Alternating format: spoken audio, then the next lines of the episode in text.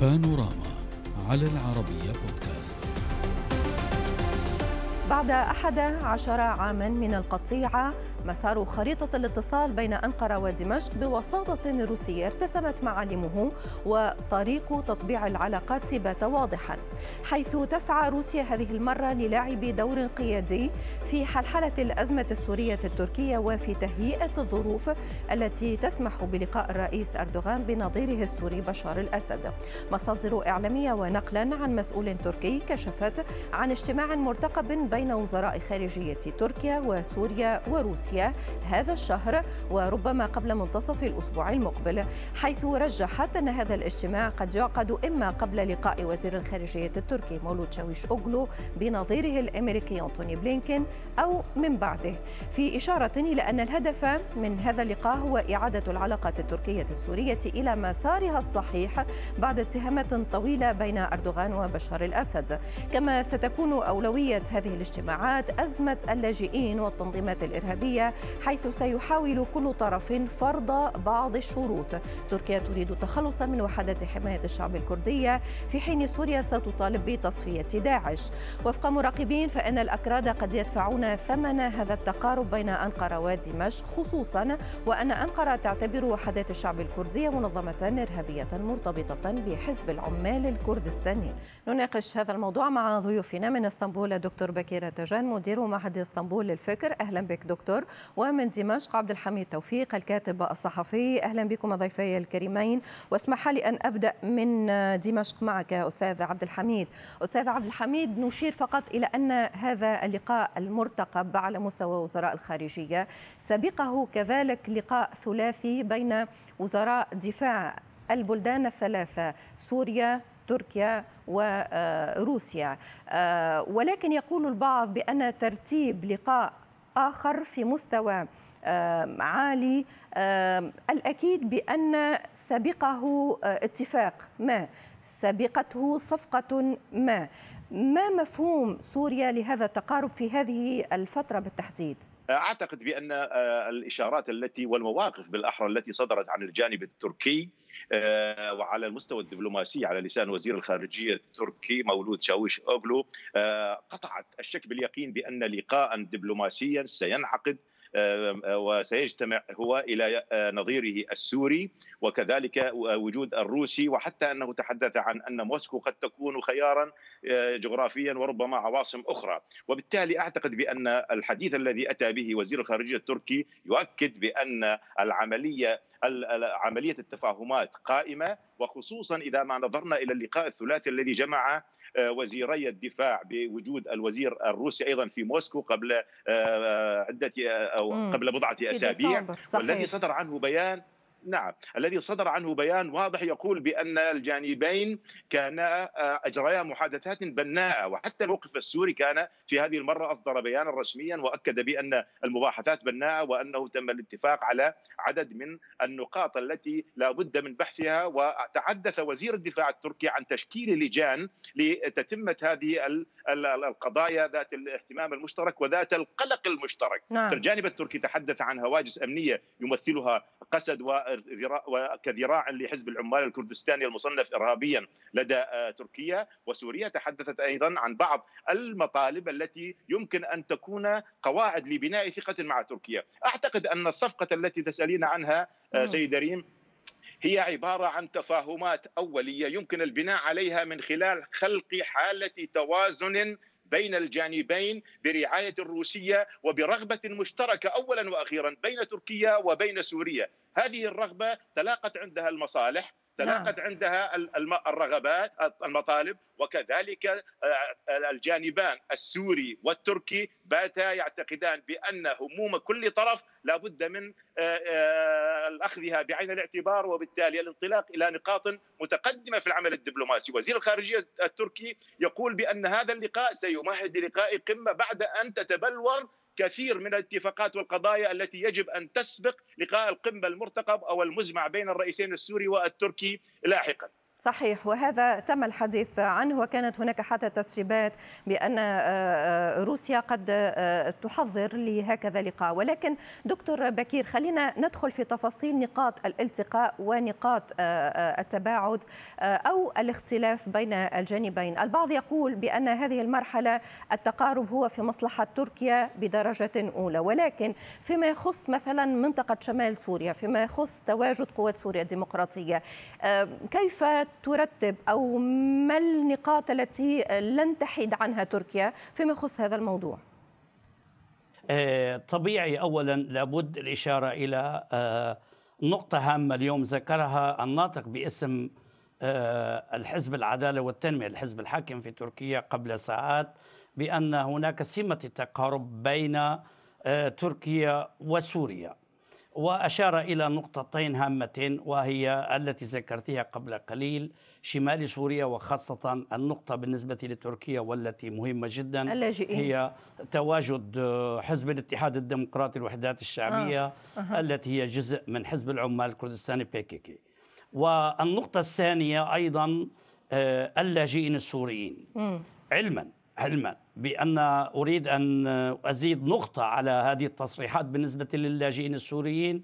آه، لو لو فرضا آه، سوريا آه، قالت نعم اعتبارا من هذا اليوم أو غدا أو بعد شهر نحن على استعداد لاستقبال هؤلاء اللاجئين وبدون شروط.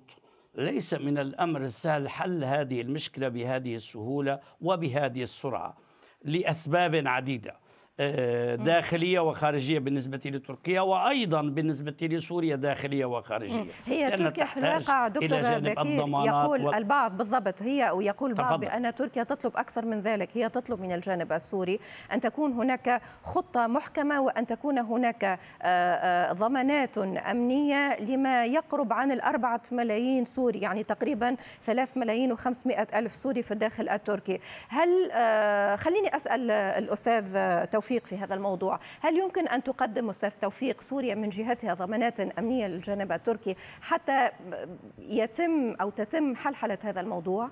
أعتقد أنه ليس بعيدا أن طالما أن الرغبه الرغبة واضحة والإرادة السياسية لدى الطرف التركي ولدى الطرف السوري باتت ملموسة وتترجم على أرض الواقع، أعتقد أن مثل هذه العناوين مسألة الضمانات لعودة اللاجئين ماذا ستكون؟ ستكون أن عودتهم وفق القوانين الناظمة بذلك من آه، أراد العودة إلى دياره وأرضه فلا بد من توفير المناخ والبيئة والبنية التي يمكن أن يعود إليها صاحب الأرض أو صاحب الدار أو هؤلاء الأعداد الملايين. ولكن أعتقد بأنه أيضا من المستحيل ليس من الصعب فقط من المستحيل أن تقدم أي دولة سوريا وغيرها ضمانات لثلاث ملايين ونصف المليون لاجئ إلا في بند ربما يكون بند سياسي ضمن اتفاقية سياسية وقد تكون سوريا وتركيا وروسيا هما هم المثلث الذي يمكن أن يرعى مثل هذه العودة بعد التفاهمات والاتفاقات المزمعة التي م. يمكن أن تصل إليها الأطراف نعم. الثنائية تركيا وسوريا وبرعاية الروسية، لذلك أعتقد بأن مسألة اللاجئين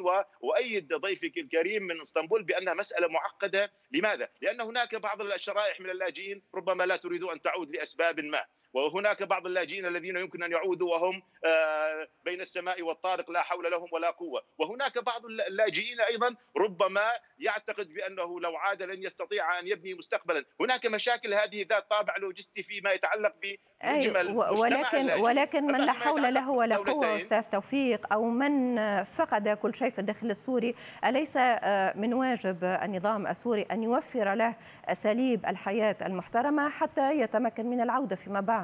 بالضبط. نعم هذا الذي اردت أن اتمم به حديثي. أقول هؤلاء الذين ليس لم يبقى لهم لا حول ولا قوة لابد من النظر إليهم كشريحة خاصة في إطار عودتهم لكي يكون هناك بنية تحتية على الأقل قادرين أن يصلوا إليها قادرين أن يبداوا منها نعم. قادرين على أن يشعروا بالثقة والطمأنينة والأمان بعد أن يعودوا إلى هذه الأرض. لكن أعود وأقول أن كل هذا الأمر هو لا ينجز إلا باتفاق سياسي رسمي طيب. معلن وربما بسبب هذه التحولات الإيجابية في الموقفين التركي والسوري تجاه بعضهما أن آه، يفتح هذا الموضوع وأن آه، يحل هذا الموضوع. طيب هذا في نقطة اللاجئين. في نقطة أكثر حساسية دكتور بكير يقول البعض وهي قوات سوريا الديمقراطية. آه، يبدو بأن هناك زيارة لوزير الخارجية التركي مولود شاويش أوغلو. لا نعلم إن كان اللقاء الثلاثي على مستوى وزراء الخارجية سيتم قبل زيارة وزير الخارجية التركي إلى واشنطن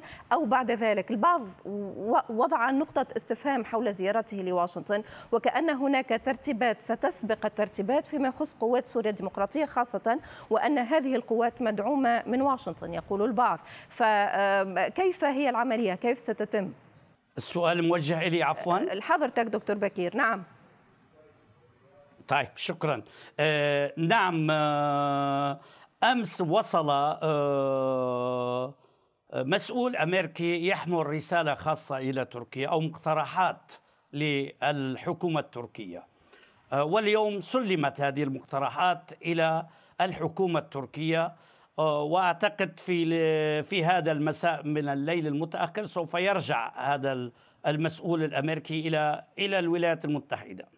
آه، واللقاء التي سوف تجمع وزير الخارجية التركي ووزير الخارجية الأمريكي في 16 أو 17 شهر من بعد أيام آه، طبيعي سوف تكون من أهم نقاطها هي آه، تواجد قسد والدعم الأمريكي لها.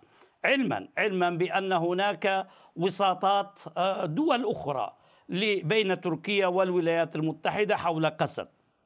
وهناك اقتراحات مباشرة من طرف الولايات المتحدة حول قسد. ولكن أستطيع أن أقول من الآن طبيعي هذه حسب بعض المعلومات بعض المعلومات. أريد أن نعم. أنوه ليست آه، أكيدة. هذه بعض المعلومات. إلى الآن آه، التفاهم آه، أستطيع أن أقول شبه مستحيل. لا أقول مستحيل ولكن شبه مستحيل إلى الآن. لأن الاقتراحات التي جاءت على لسان الأمريكيين وحتى كما يدعى على الرسالة التي وصلت اليوم أو سلمت هذا اليوم هذه اقتراحات آه، تركيا لا تثق بالولايات المتحدة ابدا. وهذه الاقتراحات لن تؤخذ بجدية من الطرف التركي مهما كانت مهمة أو غير مهمة. هي لا تثق في الولايات المتحدة آه الأمريكية ولكن دكتور بكير هل تثق في موسكو؟ هل يمكن لموسكو أن تلعب دور ما شمال سوريا حتى تحاول أن آه، آه، تجد حل لسوريا ولتركيا فيما يخص وجود الأكراد تعتقد؟ أنا يعني إذا تسألين موقفي واضح جدا وقد اعلنتها آه، في قنواتكم العربية والعربية الحدث مرارا وتكرارا؟ الاثنين آه، يعني بالنسبة لتركيا آه، لا أقول فقط أعداء وأكثر من أعداء لا أقول أعداء أكثر من أعداء لأن الاثنين يخططان خططا خبيثة لتركيا إن كانت في شمال سوريا أو في دول الجوار. وهذه اللعبة مكشوفة وهذه الألعاب مكشوفة من طرف تركيا ومعروفة. ولكن آه، أستطيع أن أقول شيء واحد. إذا نريد أن نعطي من 100 آه، درجة أنا أقول للولايات المتحدة 100 ولروسيا 99 يعني أقل من 100 بواحد فقط. ولكن ملفت على فكرة على فكرة هذا الفرق. أي ولكن دكتور بكير ما تقوله ملفت يعني تركيا آه، وكأن هناك أزمة ثقة مع واشنطن ومع موسكو كذلك. فسؤال المطروح على ما تعول هل تعول على وساطة روسية للتقارب مع سوريا يبدو الموضوع فيه القليل من الحرج. دعيني إذا أعطيتيني دقيقتين أشير إلى هذه النقطة. تركيا تريد تريد آه، أن تكون العلاقة مع سوريا جيدة. لماذا؟ لأنها هي الضامن المعارضة السورية بشقيها العسكري والسياسي وللشعب السوري الذين هم أكثر من 3.5 مليون داخل الأراضي التركية وأكثر من 3 مليون على الحدود نعم. السورية التركية يعني تركيا لا تستطيع أن تقول نحن لا نثق بالولايات المتحدة ولا نثق بروسيا ولا نثق بسوريا ولكن آه الحوار مغلق تماما أنا قلت واحد في المية بالنسبة لنا هذه تعتبر كبيرة جدا جدا. لابد على تركيا أن تستغلها. نعم. ولذلك آه، كانت هذه الاقتراح التي جاءت على آه، في طهران بين الرئيس التركي والرئيس الإيراني والرئيس الروسي حول إمكانية إيجاد حل وافقت تركيا من حيث المبدأ وما زالت. ولكن هذا لا يعني بأن هناك ثقة لروسيا.